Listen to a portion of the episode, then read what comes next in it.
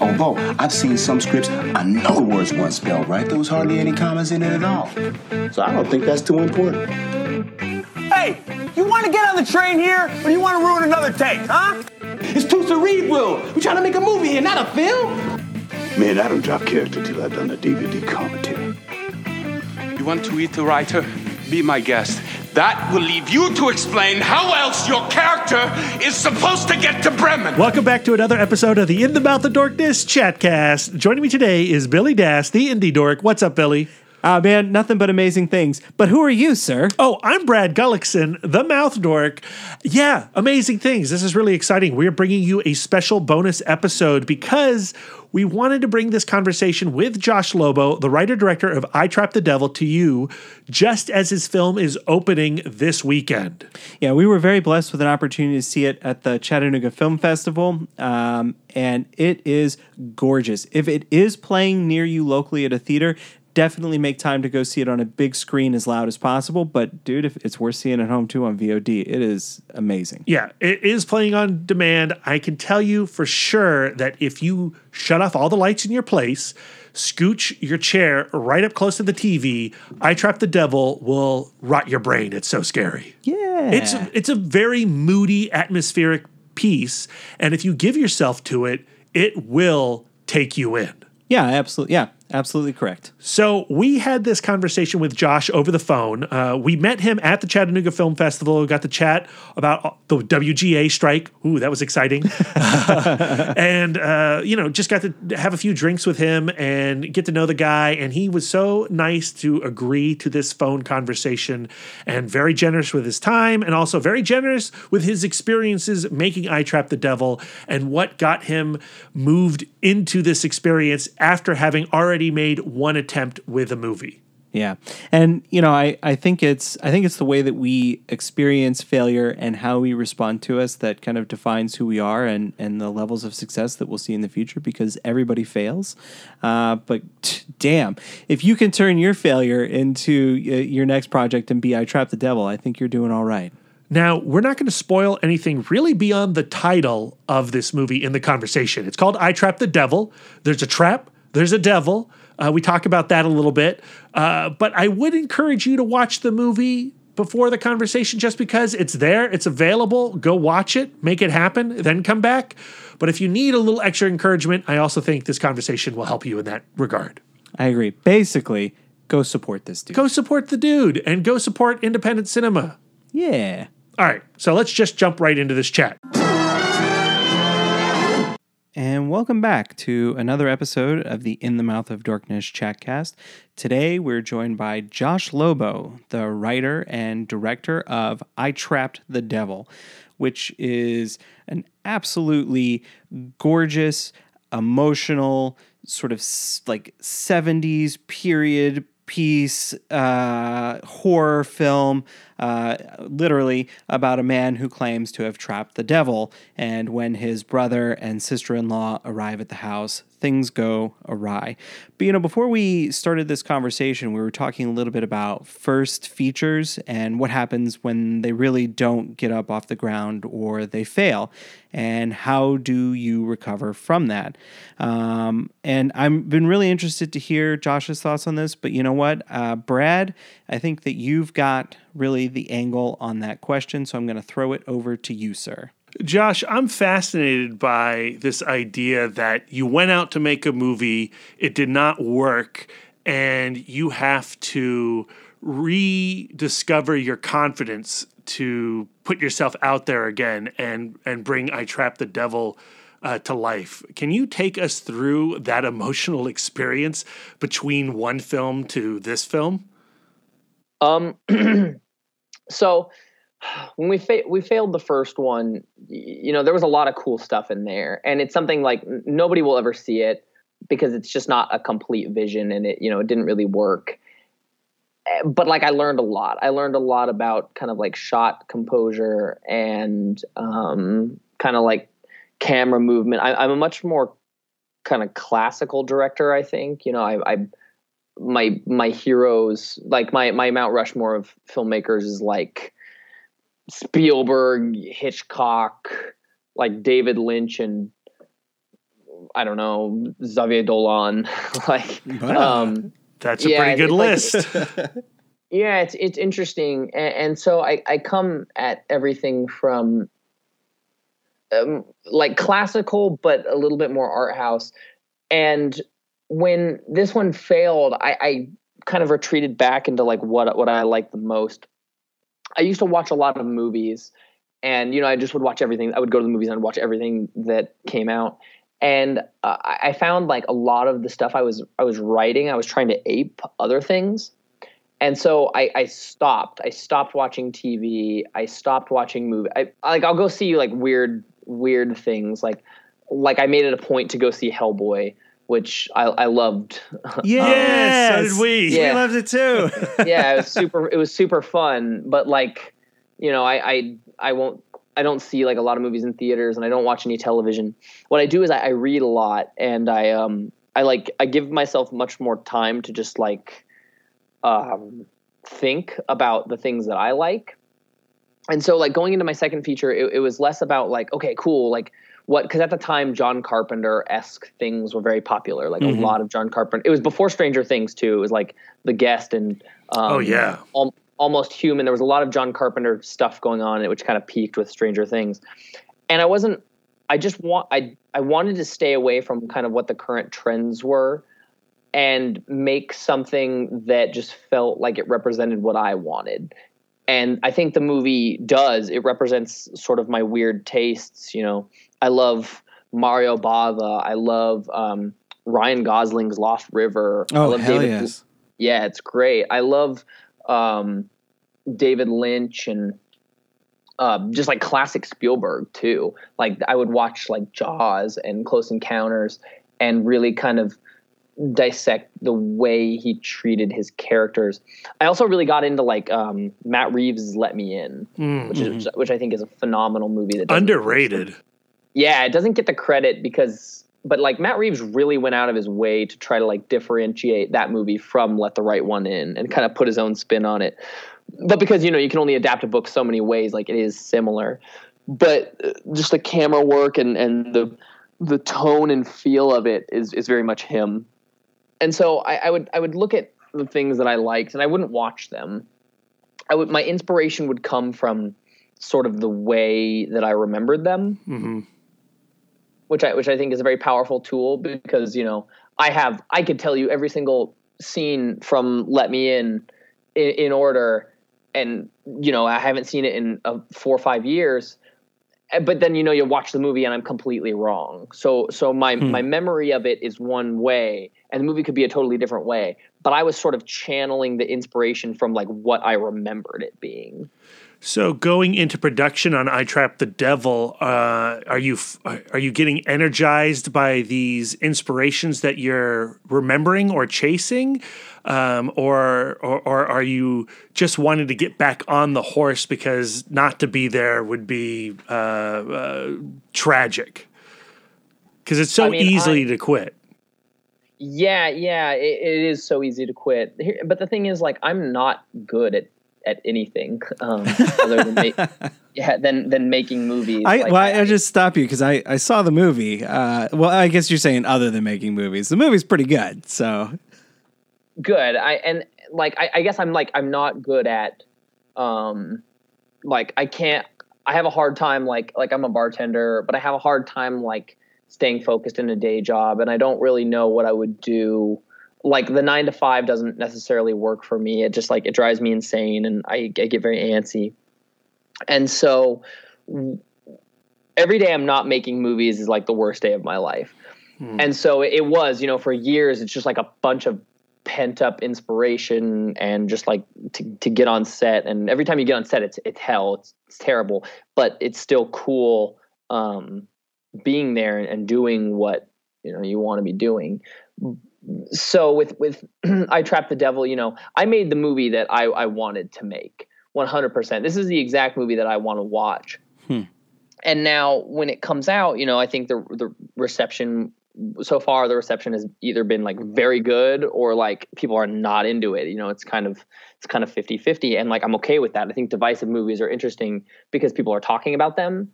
Mm-hmm. And mm-hmm. especially with like movies that cause like this is a horror movie, but I do think it like it has like art film sort of tendencies. Sure. Uh, without maybe being like I don't feel like it's uber pretentious. But you know, with my next one, I, I'd like to sort of take a take a step further into what can I what can I like inject into this that might you know appease an audience like a little bit more. Yeah. Find that um, that conflict between what what becomes more commercial and what becomes appealing to be kind of an interesting thing, especially seeing as how for you this has been born out of initial defeat, right? Um, you know, you you, you are defeated by by uh, being over ambitious in, in what you're doing in your first movie, and then in the second movie you make something that's in, you know entirely for you. And and I agree. I think it's art house. Um, in, in at least in the sense that it's that it's very emotional and and it's very visual in terms of what what's being experienced on the screen. It's not so blockbuster, and that's either going to work for somebody or not. Um, but like, if you find success with the people who like those types of movies, do you feel inclined as an artist to lean into that success, or do you want to expand the audience of people who enjoy the work that you put out? I, I think there's there's a there's a, a fine line between the two. Um, you know, I like there you know there are a lot of people that make films purely for themselves and you know they you know they go to Cannes and then they have success in Cannes but their their movie comes out and you know makes it's a five million dollar movie it takes makes 200,000 at the box office Right. and you know everyone's like wow that movie was fantastic but like nobody saw it Right. um, and you can become kind of a cult figure. I'd like to find a middle ground between like making films that I want to make that feel personal, that you know are about where I think I Trapped the Devil is about like miscommunication, and it, it you know it's whether I'm successful or not, it's about um, it's about it's about grief to a certain extent and sort of the family dynamic, which is it's more about the characters.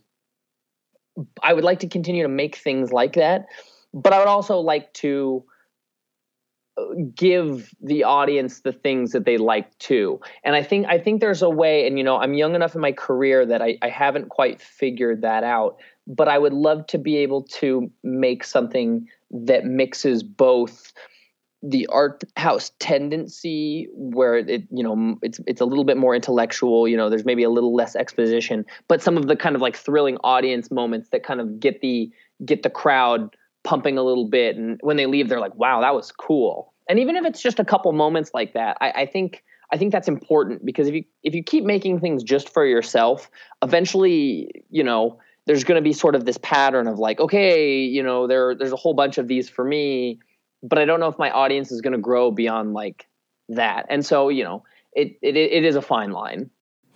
I get. I don't know. I guess that's kind of an interesting thing too, is how we define success and what ultimately matters for us. Like how how would you define uh, success for I Trapped the Devil right now? I mean, we're we're coming up uh, right on the release of the movie. Uh, what what what would make that movie feel successful to you? I mean, for me, I think the movie already is a success. You know, I'm I'm a kid from at least in my book, you know, I'm I'm a kid from Wyoming who had zero ties to the film industry. Who I moved to LA and um, I dropped out of film school and I failed at my first feature. So to have this film, you know, our, our trailer dropped in Entertainment Weekly. You know, we're playing That's festivals like it got yeah, it got picked up by IFC. We're getting we're getting like a vinyl for the soundtrack. It's getting a Blu-ray. Like that is success. You know, I don't need to make a dollar. Like success is the fact that like I I wanted to be a filmmaker and I found validation in being a filmmaker. Moving forward though, you know, for me my success is being able to make my next one. Be that, you know, Insidious 8 or, you know, a, a new art house movie. It's like, you know, I kind of it gets to the point where you're like you're driving down a road and you have to choose whether you're going to go right or left and and that's you know that's something that i hope presents itself in in the near future you know to an extent maybe after this one maybe after the next one but it, it's one of those things that every single time you make one of these things because that you are making them kind of years in difference you have to you take basically the life experience that you have while making it and you bring that on to the next one and you're always in a different place so now I could say, hey, fuck you, you know, I want to make art movies forever. But like five years from now, if I have a kid and you know my art movies aren't playing, like hell yeah, dude, Blumhouse gives me a movie. I would, I would, I would love to make that. You know, maybe I'd make some money. Maybe I would broaden the audience a bit. Yeah, amen, amen.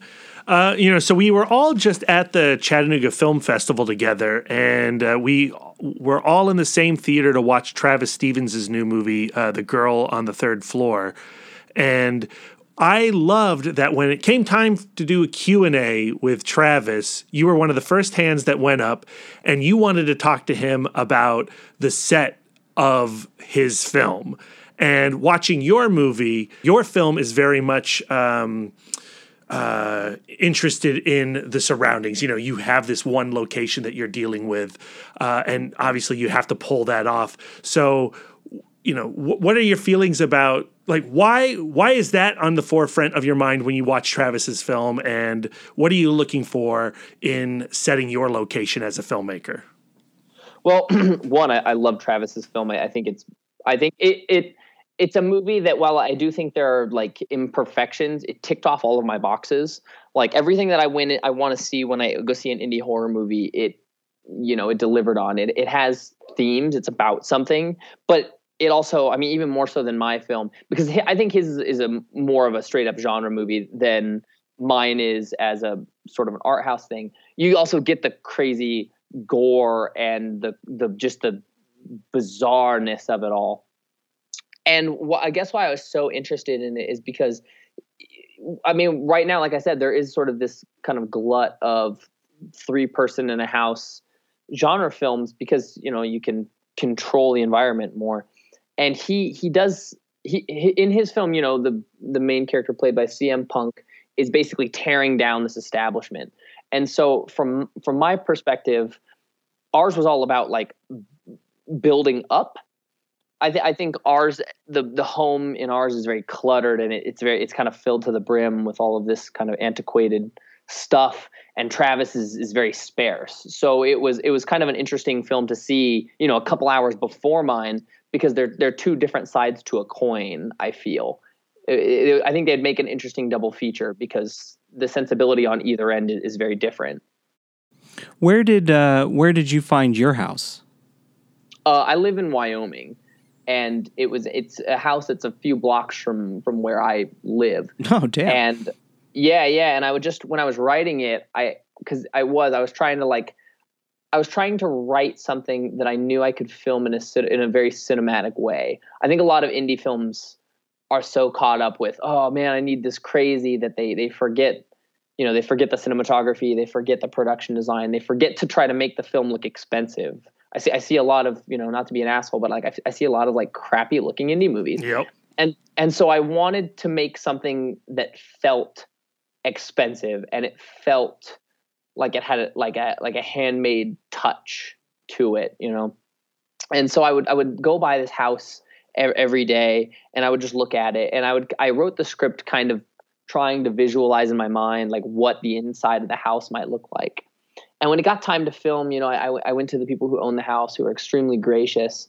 And I, I asked them if, you know, they would let me film there. And, you know, they were down for it. And then they invited me inside. And, and the layout of the house was, I, I would say, 98% exactly in line with what I had imagined. So the sort of the the movement in the finished film is almost exactly that of the movement in the script without having really changed had to change anything. You know, you've uh, you've you used the word uh, kind of make it look cinematic a couple of times in the conversation, and I, I think you hit the I think you hit the mark on that for I Trapped the Devil, um, which then kind of leads me to, you know, what was your relationship with your cinematographer like, and and how did you two work together to uh, help m- make it appear more cinematic? Well, I mean, it. So, I mean, it's not just my cinematographer, but I'll get into that in a minute. My cinematographer sure. is my best my best friend. His, his name is Bryce Holden, and he, he's brilliant. And you know, he hasn't really. We we started. We made like a mumblecore project a couple years ago, and you know, it was it was more an exercise in like just trying to film something and make it look expensive for nothing. Mm-hmm, mm-hmm. And it was kind of this road movie and it, it, was it was never meant to be released. It was just kind of one of these things to see if we could. but you know we we just talked a lot about giving the camera work a depth and and making it dark. I mean, I think so many indie films right now suffer from the fact that like their cinematography is just so crisp and light that everything looks fake. It looks very bubbly. And, and, so we wanted to make this dark. We wanted to make it a bit murky, and we wanted to add a lot of texture to the picture. And so Bryce did an incredible job at just creating this this atmosphere in in the at least in the lighting but so much of uh, of looking cinematic is you know it's the lens choices. It's it's the wardrobe. I my costume designer her, her name's shannon gower. She's fantastic. And um, all the actors kind of got to pick sort of what they wanted and she she made it fit within the context and kind of wore the outfits down. And then my production designer my art department they really like went above and beyond the call of duty. And you know this this movie had a very low budget and, and we clashed because there was only so many days. But but we clashed in a way that like you know every, while while everyone's on set they're kind of arguing and bickering because you just keep asking for more and more and more. And and while on set you know it's a pain in the ass and you know i could i i could you know look like somewhat of an asshole i think people's work is better when they're put under pressure. And at the end of the day when the movie premieres in you know if you're if you're clashing over the right kind of clashing because there's bad fighting you know there's like abusive and then there's just kind of the trials and tribulations of it but when people are under pressure they they deliver better work. And then at the premiere when the movie looks incredible nobody is remembering the arguments about you know add extra stuff in there. Right. Mm-hmm. And and, and so it it was just a, a, big exercise in like making sure that my my production designer who they're they're they're so damn talented and and my cinematographer who's so damn talented and my costume designer who's so damn talented and my actors who are so damn talented all of them are like working in unison. And and I feel like if if one of those elements was was missing it wouldn't work as well. And, and I, I do. I, I think it shows in the film. If, there, if there's one thing besides my act, I think the acting across the board is is very strong. But I, I think the movie has it tells a story with some style, but not necessarily in a super flashy way. Now, the you know, uh, shooting at such a tight schedule on location uh, is presents many many challenges. Uh, but like is there something uh, with this production that stood out as a, a, a solution that you came up with that was crucial and necessary but maybe not necessarily something you had anticipated going into the film? Shooting on such a tight schedule i mean we basically what, what it taught me and like the, my biggest takeaway from it is, is that you just have to decide. Um, you know, if I shot this in 30 days, I don't, I don't think the movie would have been. I think the movie probably would have been worse because I would have, um, I would have jacked around and I, I would hmm. have gotten so much coverage when I when I didn't need it. And when you when you're shooting something on like we shot on nine days with like with like a day and a half of extra shooting later on. When you don't have a lot of time, you have to make a decision. This scene plays out in this one shot because it has to play out in that one shot. And you get and you you design the shot and you shoot it and you get a couple takes and then you move on. And it, it, makes you have to like think about how to tell the story in the most concise way possible as opposed to just like oh i shoot it from here and then i shoot it from here and then i shoot it from here and then i shoot it from here and then i play within the edit. It doesn't work like that. Here it's like okay we're making the tone we're setting this what are my instincts? What do i like and, and what looks good to me? And you just do it. And then you're that's what you have and you know, there's various takes of that. So in editing, you do have stuff to work with, and you can move things around. But you don't just have like this glut of footage to sort of find the movie in post. You're finding the movie on set, and then you're refining it in post. Is there anything uh, at at the end of the shoot or at the end of post that you had learned that you wish you had known going in, and that you would bring into your next film? Oh man, um, well I I hate handheld um, there's a couple handheld shots in the film, and I, I there every time I watch it, I just like despise them. um, yeah, yeah. There, there's like three, and they were born out of again like necessity and just like being exhausted on the day, being like, you know, this is this is not. I hate to say the word easy because it's not easy, but this is a more time efficient to do that. and I think on my next one I would like push myself to to block a little bit more and to keep it locked down because I think I think having your camera locked down um, sort of provides a much more cinematic l- language than handheld. I think handheld's a little too erratic um, and e- it's too easy. Hmm.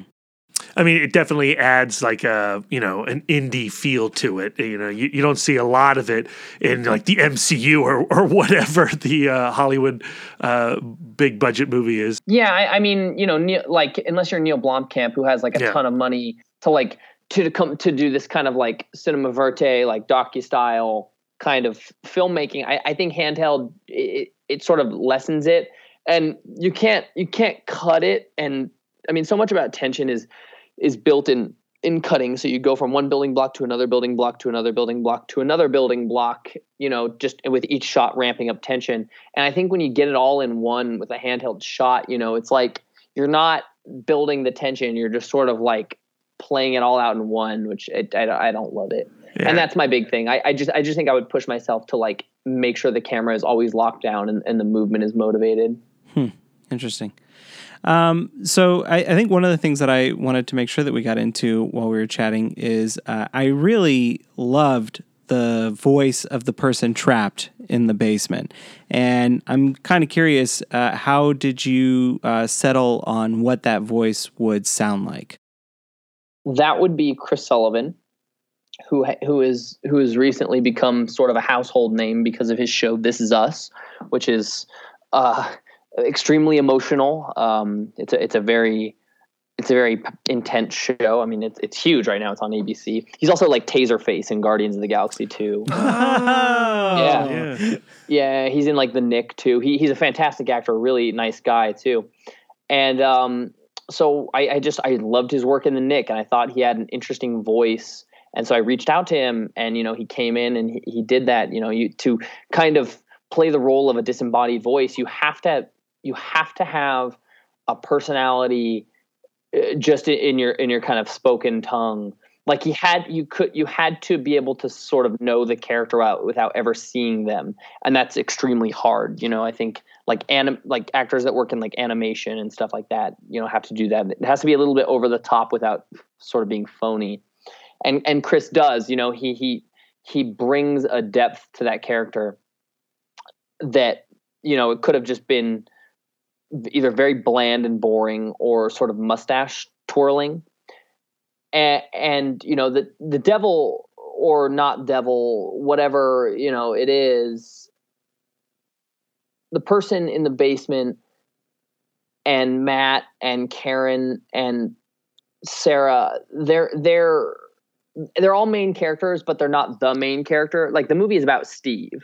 Right. and so all of these characters you know some are, are in it a lot more like matt and karen. They're i'd say they're, they're main characters but like the movie's about steve and and his interaction with everybody and sort of like like the movie is called i trapped the devil a- a- and it's it's about him. So i i the the person in the basement wasn't always this massive role so i just needed somebody to come in for a few scenes and like really leave like a lasting impression So when you're shooting and you have people talking to the disembodied voice on the other side of the door, is he on set talking from the other side, or is that all done in post and then you you edit it together?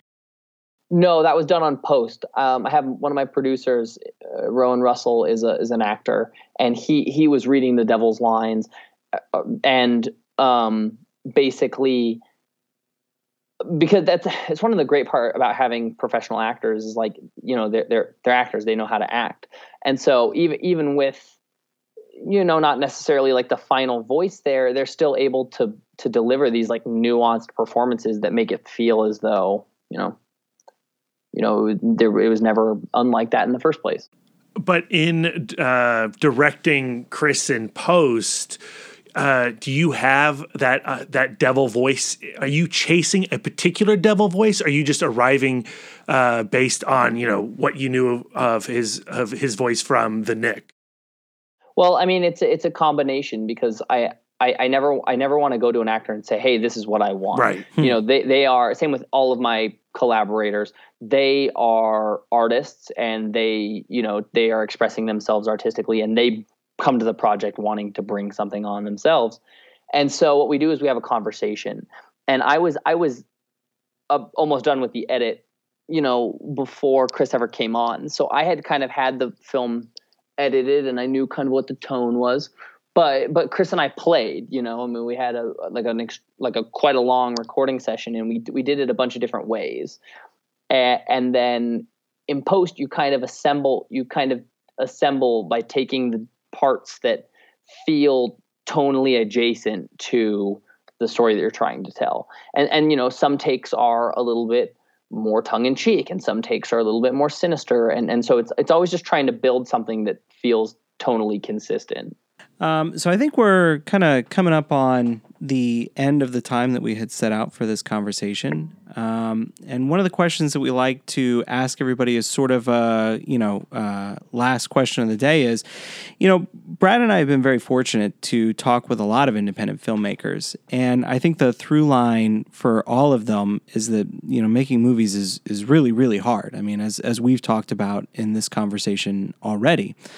Um, and so, what we like to ask folks when they come by is, you know, looking back at this project, is there uh, a particular moment uh, that you will look back at? Um, maybe if you encounter a, a, low time or a rough time on your next project uh, that was uniquely satisfying and, and made you feel like, you know, this is the thing that makes it all worth it for me, um, and then use that to kind of buoy you in the future.